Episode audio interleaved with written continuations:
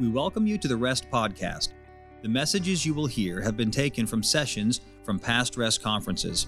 We pray that God will use this message to encourage and strengthen you in your walk with the Lord and your ministry for Him. Take your Bibles, please, and turn to 2 Corinthians uh, chapter 12.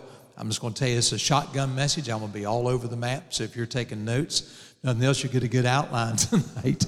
That's for sure.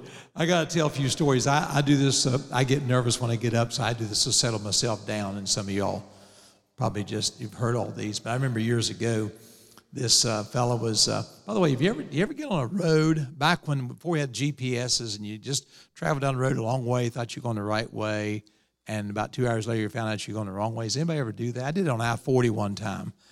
And I was almost to Wilmington before I figured out. I mean, I had driven two hours. That's back when you used road maps. But I remember one time this fella and his wife, they had, he was pretty frustrated because they'd been going the wrong way. They'd stopped to get something to eat and they got out of there. He's in a hurry to get back up on the road and make time to get back. And, and, uh, she looked down and it dawned on her about 10 miles into the trip that she'd forgot her purse at the restaurant and her husband was already upset. So she went about 20 miles, and uh, she thought, I got to tell him. And uh, and she was kind of watching the exits, and almost 25 miles before she said a word. And she said, Honey, I, I don't know how to tell you this, but said, I, I left my purse back at that restaurant. You got to be kidding me. She said, No, I'm not. I mean, he whipped off that ramp and spun that car back around, came down the other side wide open. He gave her a belly full for 25 minutes, let her have it both barrels. She was in tears when she got there. She unhooked her seatbelt and jumped out of the car. He said, Hey, hey, while you're in there, get my hat and credit card. That's just kind of the way it is sometimes. And John Bishop's a member of our church. How many of y'all know who John Bishop is? John Bishop is just has God is so good ministry, and you know he he was a powerful preacher. How many of you ever heard John Bishop preach before he got the meningitis? I mean, the guy could cut drive. He would let it rip. And uh, then, of course, he lost his memory, lost everything, and he, he's built on the back. He's a good preacher now. His health is failing him some. But uh, Brother Bishop, if you've ever been around, he talks like this Brother Norris, everybody should have three bones, three bones. Said, need need wishbone to dream with, must have backbone to stand, and must have funny bone to laugh at yourself. and he laughs like that. and I, I, never forgot that. You know, don't don't ever take yourself too seriously. And uh, I've enjoyed this meeting, and I know that some had to bail out for different reasons in COVID. And by the way, this COVID thing is a real is a real deal. My brother-in-law passed away we buried him in January, just a little graveside, and and uh, I was back. Everybody was scared to death, and the funerals have not been normal. Um, you can't visit in nursing homes. I go out, stand in the bushes. I feel like a creeper. I'm in a nursing home, talking through a window on the cell phone. How you doing, Edney? yeah, yeah, we're just doing great. Standing there, and everybody looking at you like, boy, you're a creep. You know, everything's just weird and you know you go to the hospital and they take your temperature and spray you down and everything put put on all this garb. It's crazy but it's a real thing. And my brother-in-law was it was saved just retired from tva uh, two years earlier. He and his wife were just having the time of their life and he walked into the hospital put on the gown and a few weeks later he was dead. It's just tore our family to pieces. And so i, I had um, it's been it's been almost uh, almost two weeks now. I had six funerals in 10 days, all of them COVID funerals except for one. I've never had that in my life. I had a funeral the other day. And by the way, these folks, we don't, we don't seriously don't have COVID. Oh, you are starting to back away from me right now. It's, it's going. We we don't have it in our church, but these are people that were kind of shut in, and and somehow they got it. And uh, we had a funeral over in the what they call the McMinnville area, the foothills of the of the Cumberland Plateau. Beautiful, beautiful graveside. And uh, we had uh, followed two white hearse out there, and husband and wife died within a day of each other. And we buried them both together there on the side of that hill. And I'm going to tell you, it's been tough. It's been tough. I have my opinions about all of it. We had a man in our church, a very wealthy man. He texted me. He thought he was dying. He said, Pastor, and by the way, he pulled through, praise God, just, just the other day, he, is just, just Sunday, made his first trip back to church, sat in the front row with an oxygen tank. Very healthy man. He said, Preacher, it's one thing to be sick and know you're going to die, it's another thing to know where this virus came from. And so everything today is bad, but also almost it's almost insult to injury when you think about the ramifications of all of it. And you, you know, you know, there is a great conspirator. His name is Satan, and he's pulling some strings right here just before the rapture. And that should be sending a volley across the bow of your ship to let you know that you need to be ready and you need to be getting as many people ready to meet the Lord as you can. I mean, this, this was not done in a corner. I'm talking about everything that's going on right now the politics, Afghanistan, all of us, None of us done the corner. I mean, God is just saying, you people down there, you've been studying prophecy all your life. Why don't you pay attention to what's going on and understand there's a God in heaven. We're going to meet him someday. I don't know how I got on all that. Now that everybody's in deep depression, I'll take you to a very depressing passage of Scripture. this is the rest conference. And uh, preacher said, um, Brother Polly and Brother Hooks, I said, just, just be an encouragement. So I want to take you to passages of Scripture that for me is encouraging. Now, when I read it, you're going to say, good night. But um, look at verse number 7 of Second Corinthians chapter 12.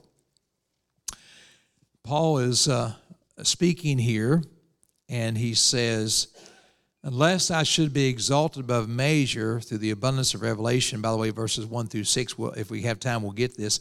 This guy was caught up in the third heaven. He was able to see things that you and I will never see till we get the glory.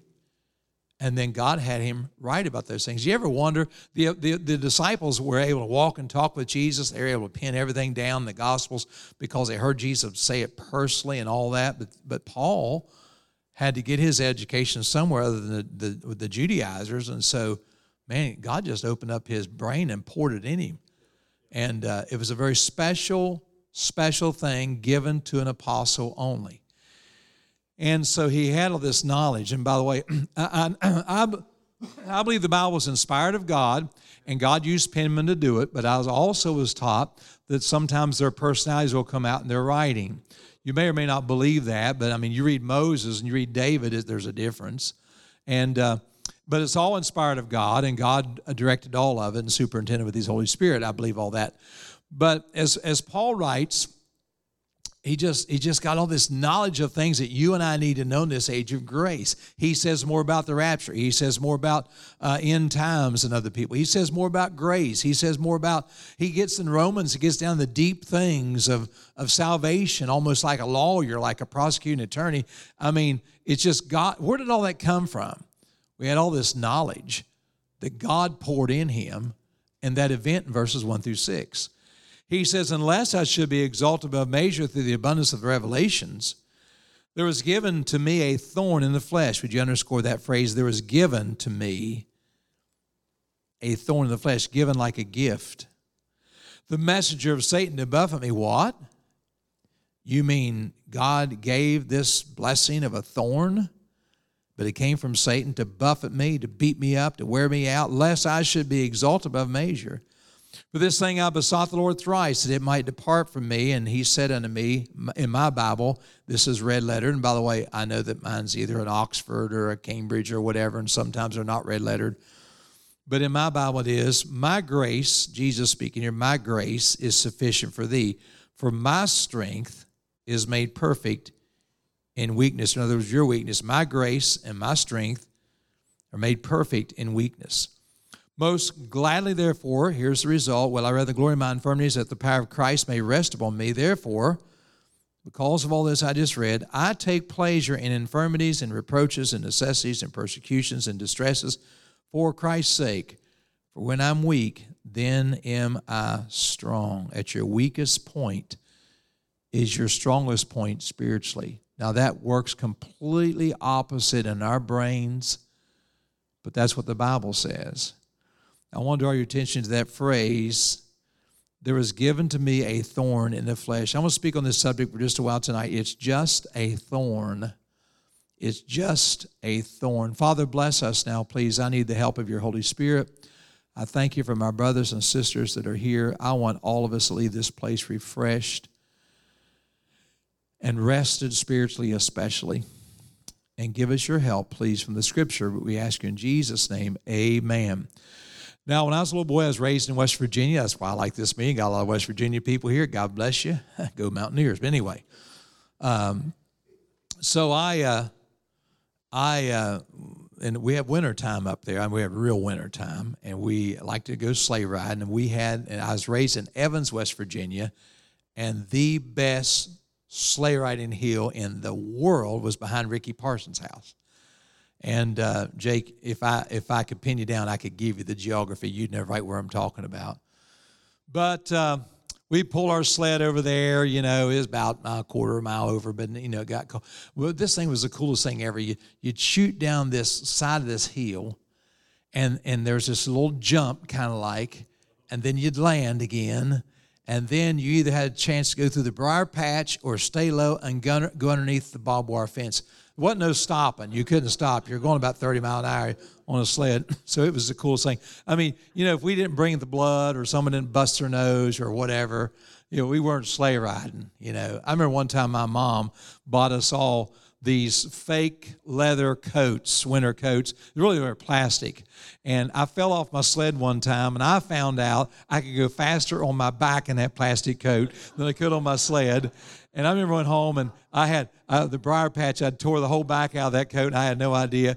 When I walked in, the back was out of the coat. I took a royal beating. I, my mama, she would thrash you. I mean, she just spank you all over your body.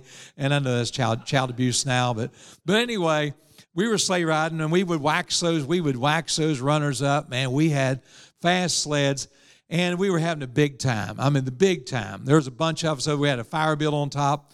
And, uh, you know when you're out in the cold all day you just kind of get numb and you know we would we would we would sleigh ride to our fingers and feet would be numb. We didn't have insulated anything back then you know?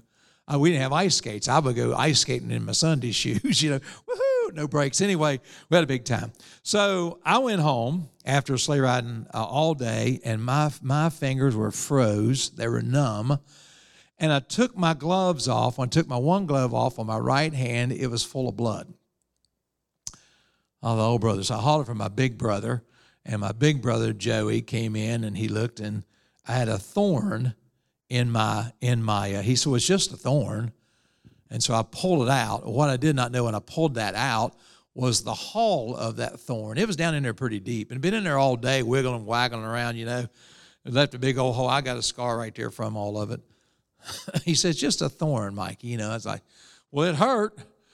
Well, I pulled it out. You know, we put some Mercurochrome on or whatever, which never did anything for anybody. That's that's the Mercurochrome was the watered down version of methylate. Anybody know what I'm talking about? Methylate burned Mercurochrome to anyway. It's alcohol peroxide. Anyhow, so uh, I didn't even tell mom about it. Well, the next day I woke up and my finger, my finger was like three or four times the size it should be, and I couldn't move it. It was throbbing. I couldn't bend it. I went and showed, showed it to Joe. He said, Oh man, said, that thing's infected. And I pulled up my pajama top uh, arm and I had a red streak going up my arm. He said, Oh my. He said, You got to tell mama now. He said, It's awful. They're to have to cut your arm off. I mean, I said, You said it was just a thorn. I said, No, they're gonna, you're gonna cut your finger off. They may have to cut your arm off. You got blood poisoning. He said, Man gets in your brain, you'll go crazy. You know. He told me all kinds of stuff. He had me so worried to death. I went squalling into mom and, and they took me down to Kessel Clinic and they lanced that thing. We won't get into all this stuff about that, but I'm gonna tell you what, it was a it was a real mess. But it was just a thorn. Now I thought about that and I thought this word came up in this text, and I thought, why did he say that I got gifted with a thorn in the flesh and it came from Satan?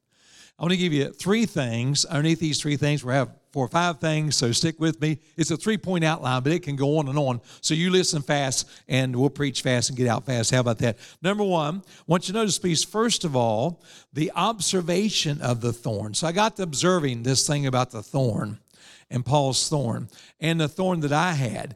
He didn't say that he was given a disease, although I think it probably was that. He didn't say, uh, anything else about the thorn. And there's been all kind of supposition about what was the thorn. Can I give you about four or five ideas about the thorn? As you think about the thorn in your flesh, and I personally think that every pastor and probably every Christian has something in life that just goes with them through life and some things just never seem to go away. It may be asthma, it may be, uh, I thought about Moses. Moses was slow of speech. And I remember, I remember hearing one a preacher years ago talk about Moses when he threw down his rod and uh, it turned into a snake, and and uh, God said, "Now pick it back up." And Moses said, "Moses said, God, I, don't want to pick up that snake." And and you know what? He carried that all through life, whatever his speech problem was. And uh, Paul says, I've got this thorn in the flesh. We're going to get into this here tonight, but I want you to consider right now what is it right now? Or maybe say, who is it? What is the condition? What is it that plagues you? I know a preacher that's dyslexic, but he's a very successful preacher. But the way he goes at just his sermons is just backwards for me. I, I don't even understand. And the guy gets up and preaches great. Well, I want you to write down maybe five ideas about this. First of all, would you write this down? Pain. Pain, they all start with P. I personally believe, and I cannot prove this, but I personally believe that the apostle battled with two possibilities. Tradition says he had a rheumatism type disease, uh, similar to what Spurgeon had. And then others, and they, they said that his stature is small and that he, that he went with like a hump on his back. He was just he was just all bent over. Some say they could have been because of beatings and some of the things he went through in life. I do not know, but he had. And others say he had an eye disease. Um, when he was struck blind there on the road to Damascus, he got his sight back. But some say he always struggled. And I can't prove any of this, okay? But I will tell you this that some theologians believe that when he wrote the Bible, he used somebody, and he was this, he was the penman, but in most of his letters, he didn't actually make the mark on the page. He used some other person to do that, and then he would close his his letters out like he said, "You see how big a letter I write, I Paul." And sometimes he would kind of put his signature, you might say, on the end. Now, I can't prove any of this. I'm just going through some things that I I was told when I was in Bible college. I don't know what it is, but I do believe that the apostles struggled with pain. And uh, I wrote the second thing down. It could have been persecution. It could have been. Man, he goes to the Bible. This guy names names of people that cause him all kind of trouble. And uh, I think about uh, some of the persecution that we see here in the previous chapter in Second uh, uh Corinthians chapter 11. Look at verse number, let's see if I can get down here and get. Um, Look at verse number 23. Are you ministers of Christ? I speak as a fool. This chapter 11. I more, in labors more abundant, in stripes above measure, in prisons more frequent, in deaths oft. Of Jews five times received I 40 stripes, save one. Thrice I was beaten with rods. Once I was stoned. Thrice I suffered shipwreck. We read about some of those, but he was shipwrecked more than the times we read. Uh, let's see. A night and a day, I've been in the deep. The guy floating around the ocean he goes on, he says, In journeyings often, in perils and waters, in perils of robbers, in perils of my own countrymen, in perils of my of the heathen, in the perils of the city, in perils of wilderness, in perils of sea, perils of false brethren, and weariness and painfulness and watchings and hunger and thirst and fastings and cold and nakedness. I mean, there are times the guy didn't have enough clothes to keep him warm. No wonder he said, uh, "Come quickly, winter time's coming. Bring my cloak." The guy floating around in a board, shipwrecked.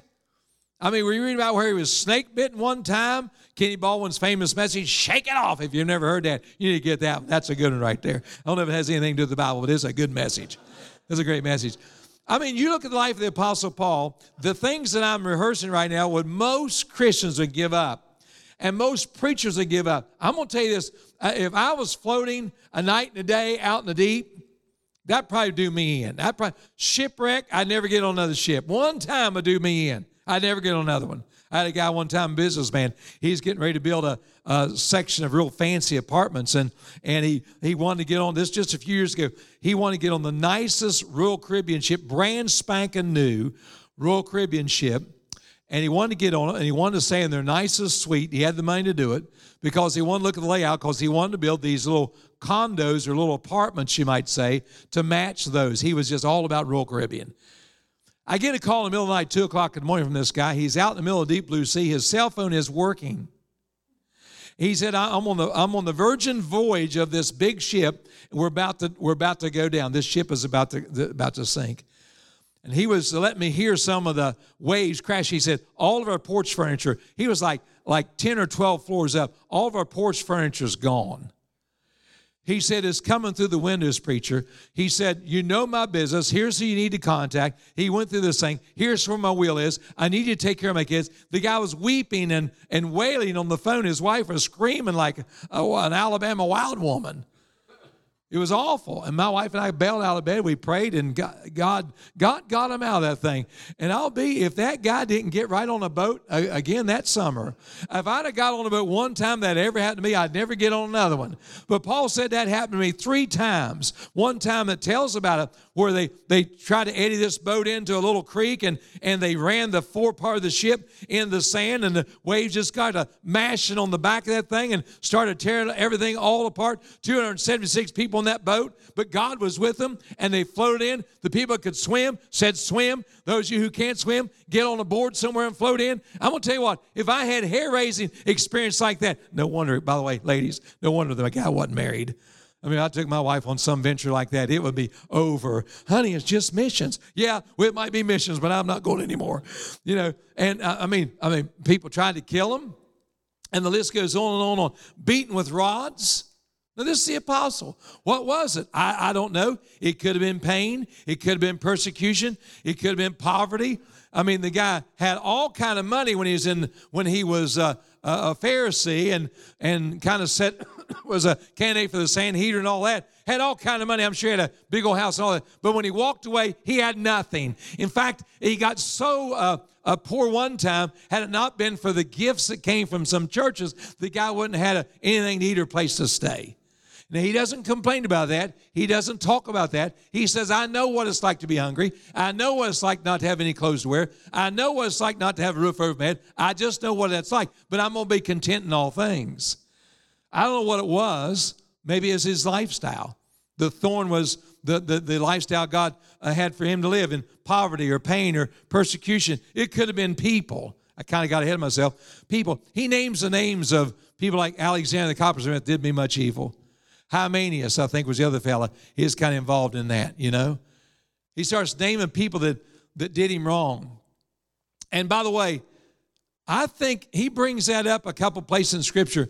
I think he had this guy named Alexander, whoever he was, and whatever he did, he had a hard time getting over that. Now, lest you think that you're just Mr. Forgiveness or Misforgiveness, and, and you just people can wear you out and drag you behind a truck through the streets with a chain, and you're going to be forgiving. Oh, God bless you, brother. Well, that was a nice ride. Let's do it again. Lest you think you're that kind of person, the average person isn't like that. Neither was Paul. Uh, I best better pass over that one right there. Let's just get the. Uh, uh, I think about uh, could have been pride. It could have been pride. And, and you know what? There are a lot of theologians believe that was it in verses 1 through 6. Listen to this. Look at chapter 12, verse 1 through 6. This is this, these are the six verses that sets up the verses we read. It is not expedient for me, doubtless, to glory. I will come to visions and revelations of the Lord. I knew a man in Christ about 14 years ago, whether in the body, out of the body, I cannot tell. Uh, um, God knoweth such an one caught up to the third heaven. I knew such a man, whether in the body or out of the body, I cannot tell. God knoweth. how that he was caught up into paradise and heard unspeakable words, which is not lawful for a man to utter. Of such an one I, will I glory, yet of myself I will not glory, but in my infirmities. For though I would desire to glory, I shall not be a fool, for I will say the truth, but, I, but uh, now I forbear, lest any man should think of me above that which he seeth me to be, that, or, or that heareth me, unless I should be exalted a measure of the abundance of revelation. Here's what he's saying. He said he, he, he, he got back there on the backside of the desert, and God brought him up. And I can't explain all this, but how he chose to write it for us is this whether in the body or out of the body, I cannot tell. God knoweth. And the reason for that statement is this He was shown some things and told some things that you and I would never believe, would never understand, and He had to put a lid on it. But oh, He was happy about that. Oh, he was excited, excited about. It. He was shown things that no other disciple was ever shown. And he came back down and he said, I'm only, by the way, how many thank God for the things that he did share?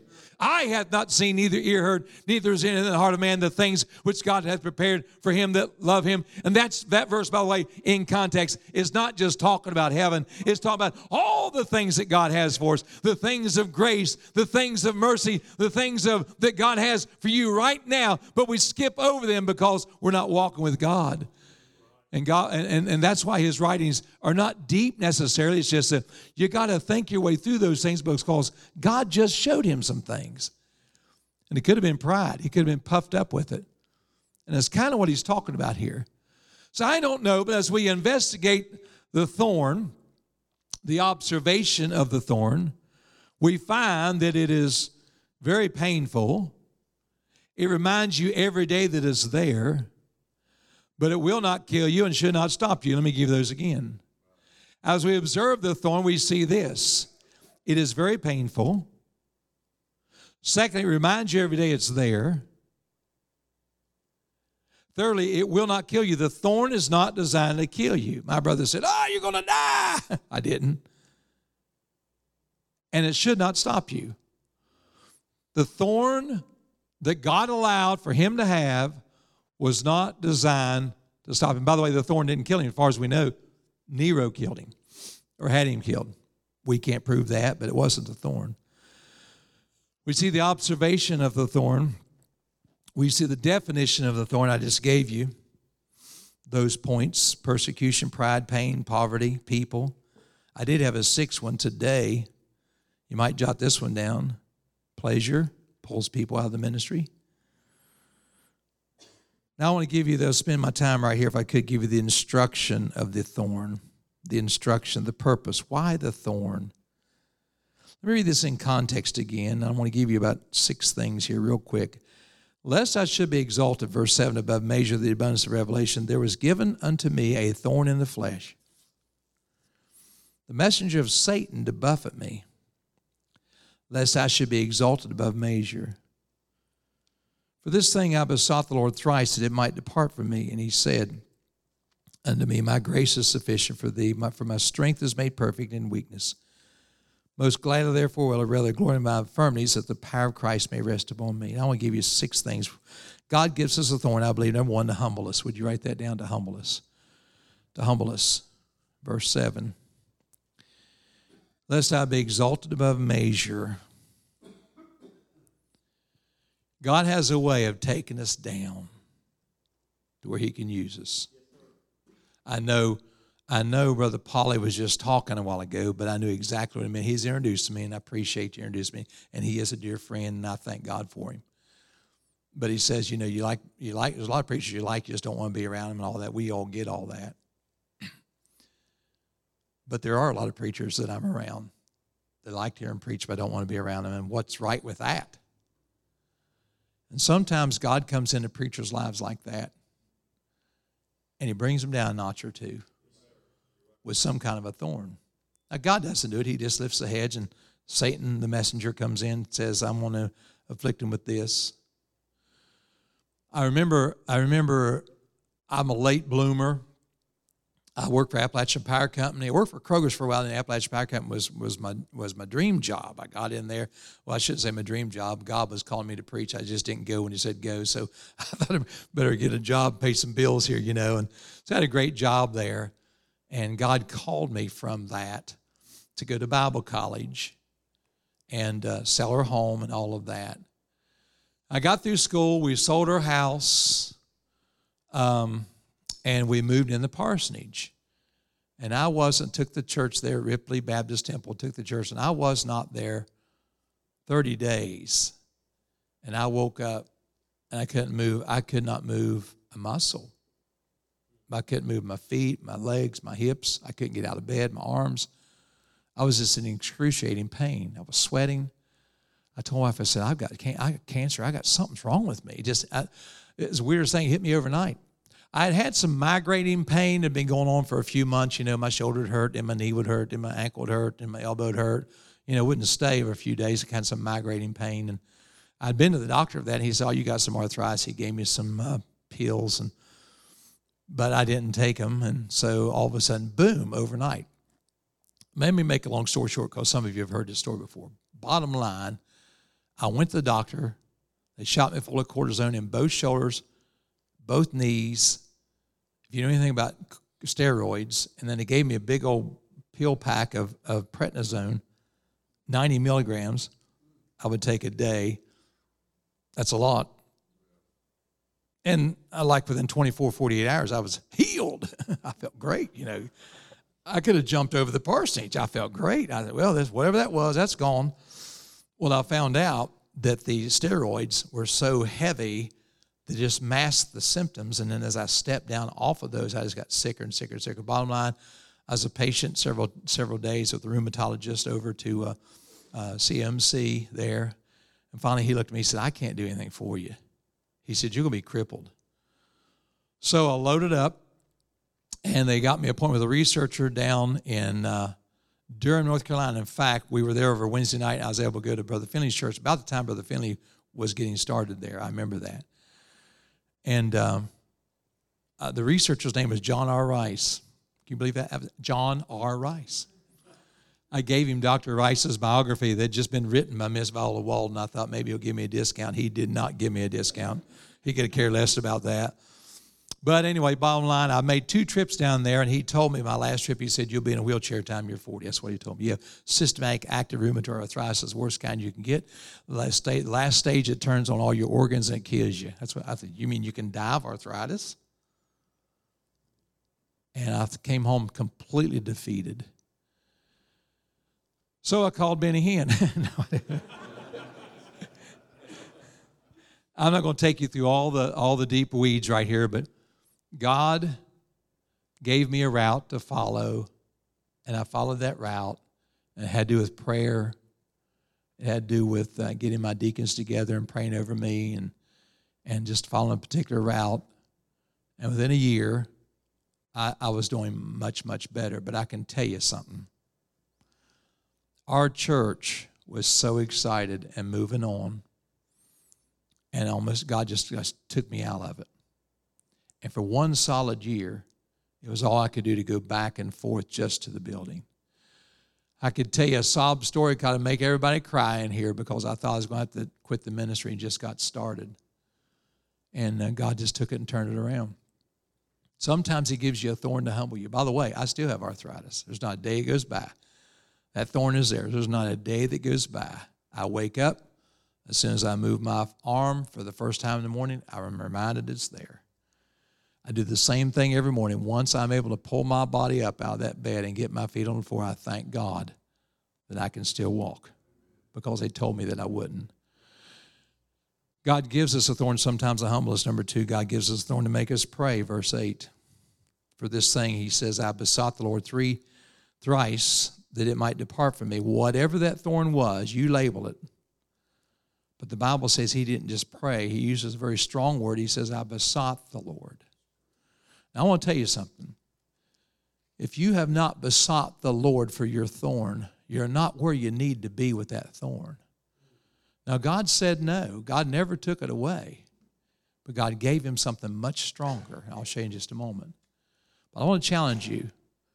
If there's a thorn in your life and God has identified that in your life and you're carrying that thing, I, I just want to I want to challenge you.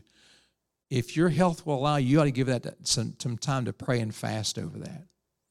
There ought to be some nights that you spend just praying all night about that. We used to call that watching through the night. The old timers used to do that. They'd have all night prayer meetings and watch through the night. Somebody pray and somebody just kind of watch and someone pray and watch. Someone pray. And um, I want to challenge you. You can, you can argue and fuss and be defeated with that thorn your whole life, or you can beseech the Lord and beg the Lord for that thing. And there are some people say, oh, I'm not begging him for nothing. That's okay. Paul did. And so sometimes God gives us a thorn to humble ourselves, and sometimes to pray, get us to pray. Number three, to experience sufficient grace. I don't even know if I can explain this or not. But to experience sufficient grace, verse 9 says, And he said unto me, My grace is sufficient for thee. In other words, God wants to get you the place where we say in the song, Christ is all I need. Christ is all I need. Jesus and Jesus only. Not your might, but by my spirit. And sometimes God will take the props completely out. I like what uh, preacher was saying just a moment ago about what Graham said. I have Criswell's book. Most pastors have Criswell's book on pastoring. It's a classic. But there's a little section there, as I recall, I've not read it in years, but as I recall, there's a section in there where he talks about getting yourself to the place of extemporaneous preaching. Did I say that word right? In other words, preaching without notes. There's a joke about that. About some fellow said, said uh, I noticed you use notes, and said he, the lady said, yeah, visiting preacher said you use notes. Um, said, yes, ma'am, I do. She says, well, not our preacher. He preaches out of his head. but anyway, um, I've noticed about older preachers. Older preachers, they just they just got it. They just got a way of opening up the Bible and taking it. They don't need slides or alliterated outlines. They just bring it. Anybody ever hear Roloff preach? You been, anybody been a service when Lester Roloff was in the service? He's up there fumbling through his Bible, and you think this guy don't have it, and he gets up well, God said today to me as I got up this morning at 2:30 and walked with God, you know, and then just preaches the house down. It just um, sometimes God just wants to knock the props out from under you where you're able to say, Is this the grace of God? The church I lead is by the grace of God. The troubles I get through is by the grace of God you know, all the problems that we talked about, problems around the table. it's, it's a horrible thing when preachers get together. Well, I'll tell you one thing. This happened, this happened. And you know what? It's just the grace of God that got us through all that stuff. I can't answer. Then I said I'd hurry, so I'm, I'm hurrying here. Uh, experience, sometimes the thorn is to experience strength, strength and weakness. Verse 9 My grace is sufficient for thee, my, for my strength is made perfect in weakness. And God's strength comes in you at your weakest moment. Now, I want to tell you, when I said it had me walking in a year, that did not mean that I was healthy, completely healthy. It just means I was able to move around. I remember, I remember the first day I, I walked all the way around that parking lot, the Baptist Temple, all the way around. I mean, I, I'm six foot two at that time, 185 pounds. I'd never been sick a day in my life. I did not know what it was to be sick. I had no clue. But for me to walk around that parking lot was a big feat. So I spent two, three years trying to get healed up over that. And I remember during all that, the, the big aluminum plant there went on strike. They locked out the union employees.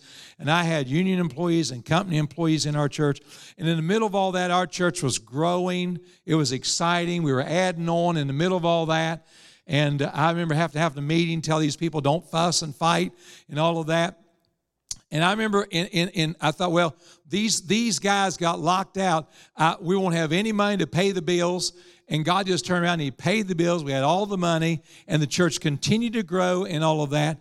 And I was just dragging my hind legs around through all of it, just trying to mumble my way through the. I, I shouldn't tell you. I can tell you this, but but uh, I'm not a short. I don't wear short pants much because it looks like I'm riding a chicken when I wear them. So I but I don't go swimming in long pants either. So anyway, so uh, I remember we, we didn't have a hot tub, so I remember we get the baptistry real hot, and sh- this is awful. I shouldn't even tell this, but uh, and I had a pair of cut off uh, blue jeans over there, and I'd make my way over there, and I'd make my way up them steps, and I'd put them them little um, cut off blue jeans and a t-shirt, and I get down that baptistry at nighttime. I wouldn't do it in daytime. Nighttime, no one ever came in on me. You are the only people that know that. I just told you that, and I, I remember, you know, I wasn't worth shooting, but God came down and He did something. It wasn't the preaching. It wasn't anything else. It's just God says, He says, I'm going to show myself strong in the middle of your weakness. Number five, jot this one down. Number five, he experienced God's power in all of it. Experienced God's power. That church back in West Virginia had been through so much. There's really no reason it should have taken off and grown, but it did. And God's power showed up in a, in a, in a wonderful way. I could tell you story after story after story. The number six, it gets you to the place, verse 10, where you can take pleasure in hardship. I often read about the apostles singing in prison. I thought, I'm not there, God. But God wants to get you there. God wants to hear you sing. What did you all sing a while ago? That's what y'all were saying. God wants to hear you sing. Did you know that God inhabits the praise of his people? That means when God's people are legitimately praising Him, that God is there.